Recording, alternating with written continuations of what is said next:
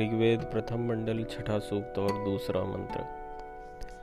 युञ्जन्त्यस्य काम्या हरि विपक्षसारथे शोणाधृष्णुनिरिवाहसाः पदार्थ। हे विद्वान लोगों, अस्य सूर्य और अग्नि के काम्या सबके इच्छा करने योग्य शोणा अपने अपने वर्ण के प्रकाश करने हारे व गमन के हेतु धृष्णु दृढ़ विपक्षसा विविध कला और जल के चक्र घूमने वाले पांख रूप यंत्रों से युक्त निर्वाहसा अच्छी प्रकार सवारियों में जुड़े हुए मनुष्यादिकों को देश देशांतर में पहुँचाने वाले हरि आकर्षण और वेग तथा शुक्ल पक्ष और कृष्ण पक्ष रूप दो घोड़े जिनसे सबका हरण किया जाता है, इत्यादि श्रेष्ठ गुणों को पृथ्वी, जल और आकाश में आन, जाने आने के लिए अपने अपने रथों में जनजंती जोड़ें। भावार्थ। ईश्वर उपदेश करते हैं कि मनुष्य लोग जब तक भूजल आदि पदार्थों के गुण ज्ञान और उनके उपकार से भूजल और आकाश में जाने आने के लिए अच्छी सवारियों को नहीं बनाते, तब तक उनको उत्तम राज्य और धन आदि उत्तम सुख नहीं मिल सकते।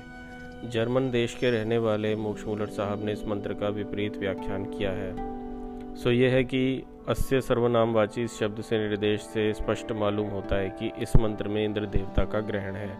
क्योंकि लाल रंग के घोड़े इंद्र ही के हैं। और यहाँ सूर्य तथा उषा का ग्रहण नहीं, क्योंकि प्रथम मंत्र में एक घोड़े का ही ग्रहण किया है।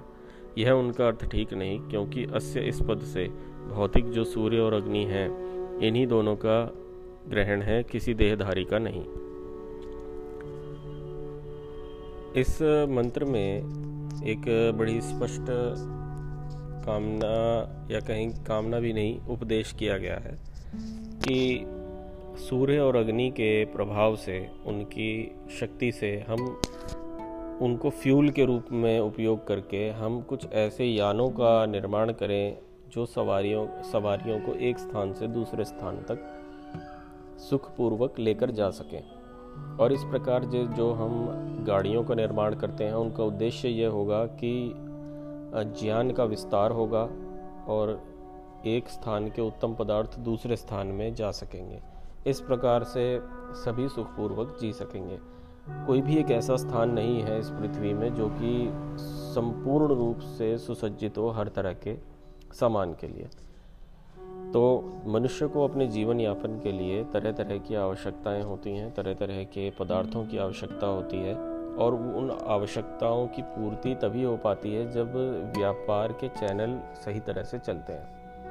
क्योंकि व्यापार एक ऐसा माध्यम है जिससे कि सोसाइटी या समाज की जो आवश्यकताएँ हैं वे ठीक तरह से पूरी हो पाती हैं। और ये व्यापार बहुत ज़्यादा अधिकांशतः लॉजिस्टिक्स पर डिपेंड करता है। तो यदि सड़कें ठीक नहीं होंगी, यदि हमारे पास यान नहीं होंगे, यदि हमारे पास कैरियर्स नहीं होंगे, तब तक हम सामान को एक स्थान से दूसरे स्थान तक नहीं ले जा सकते।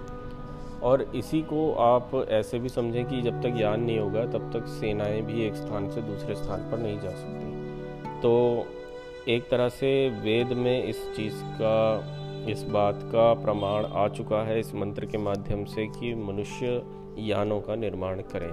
ऐसी प्रेरणा उन, इस मंत्र में आती है और मनुष्य यदि इस पर पुरुषार्थ करता है नई नई टेक्नोलॉजी का विकास करता है, उन पर शोध करता है तो वह ऐसे उत्तम उत्तम जियानों को बनाए, जिससे कि कम से कम समय में अधिक से अधिक दूरी नापी जा सके। ओ